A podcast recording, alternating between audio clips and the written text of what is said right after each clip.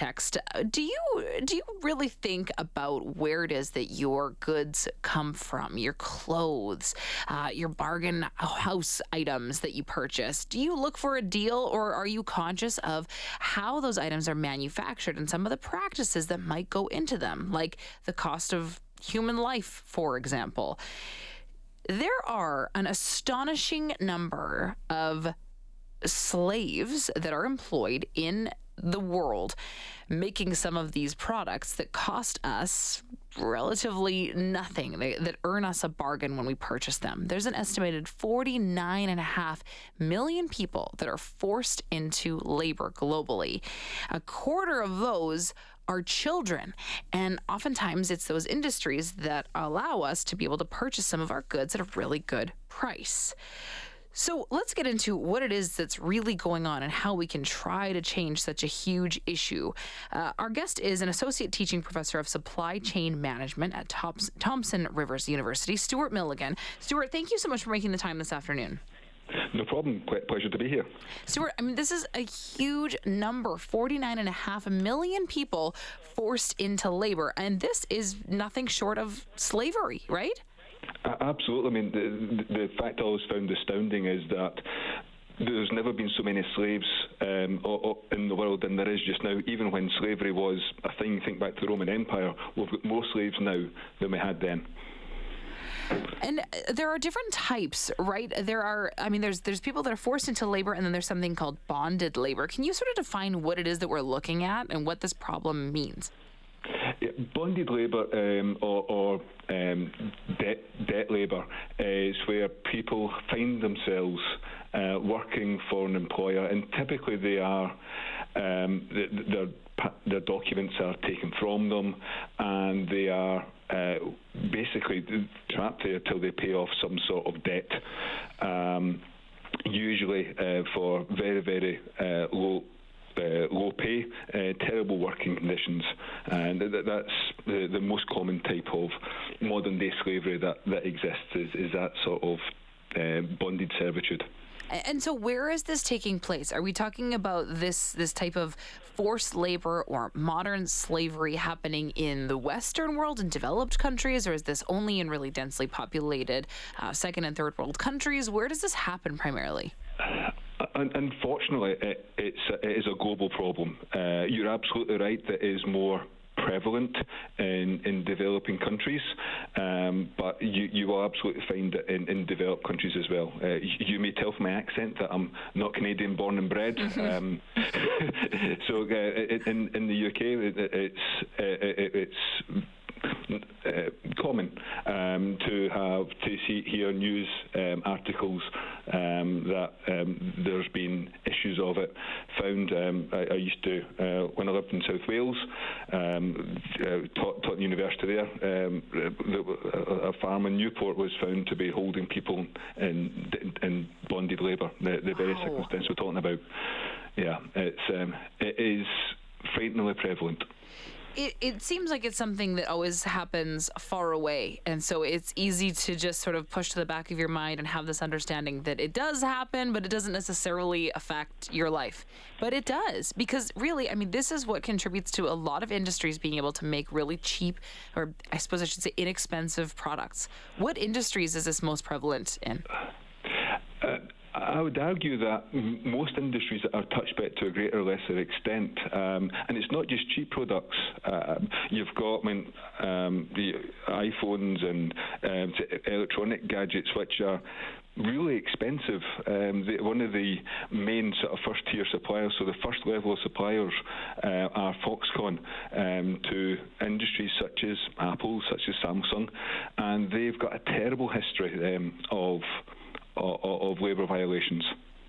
If we know that some of these big companies are employing these practices, wh- why are we not doing anything about it? The the, the problem is uh, that it's it's the remove problem. So uh, I would suggest if you walked into, I, I, mentioned Apple, so if you walked into Apple's uh, an Apple facility in, in the US or Canada, you, you wouldn't find people in bonded labour there. Right. Um, but when you then go to their suppliers and indeed their, their supplier suppliers, it, gets very difficult to to track what's going on. Uh, most companies are have difficulty tracking inventory. So the, the products that they actually have in their own confines, they, they find that difficult enough to, to track, far less than the, the processes go on round about it.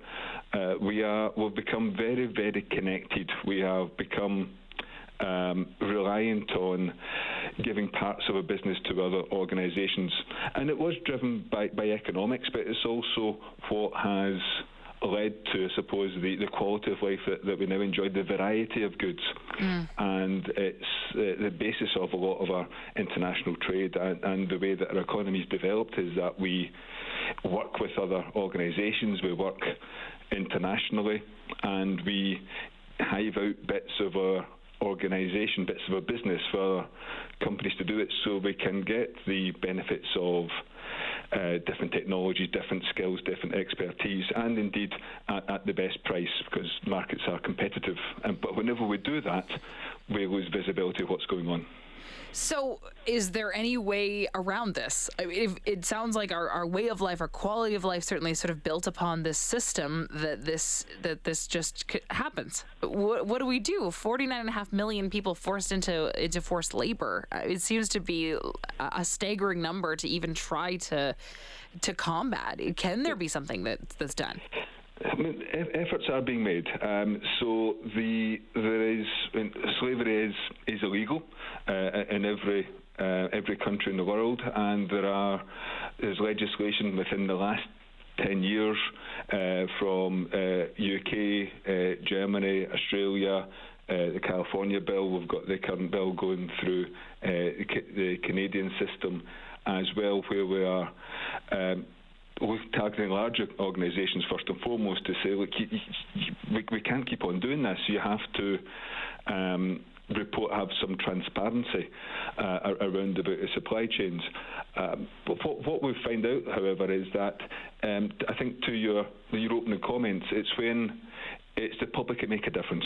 It's the the bad press. It, that's what hurts organisations more. And I don't think any organisation, the, the, the, organisations we all, the brands we associate ourselves with, uh, that we identify, I wouldn't say, I wouldn't suggest for a minute they they are supportive of the fact um, it is an abhorrent practice. Uh, but it's when the the public pressure says actually we are not want to associate with you anymore. We are not supporting your practices, that, that's what forces the hand, mm. it would appear, not, not legislation. So it's, um, it, it, it's people's opinion, people's actions, it's the public outcry, um, the brand damaging uh, aspect of it is what really forces organisations into action. I wonder, uh, quickly, Stuart, if because uh, we're running out of a little bit of time here, but I'm wondering if you can quickly answer if if AI will maybe make a difference, maybe replace some of the jobs that are that are currently held by those in forced labour.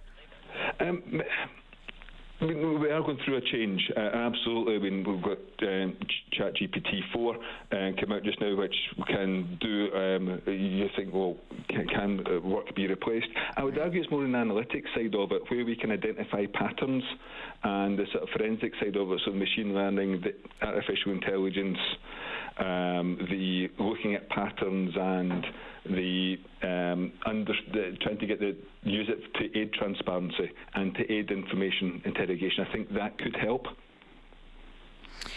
Well, we'll we'll definitely see as we seem to be widely embracing AI and how it's going to change our lives. Maybe it will make a difference in this area, but in the meantime, we can make a difference with our purchasing power and uh, as consumers, as Stuart said. Stuart, thank you so much for making the time. Really appreciate your perspective on this. Good to speak to you. Thank you. Of course. Stuart Milligan is an associate teaching professor of supply chain management at Thompson Rivers University. It's 4:15. Chelsea on CHED will continue in three minutes. This morning with J'lyn Nye and Daryl McIntyre.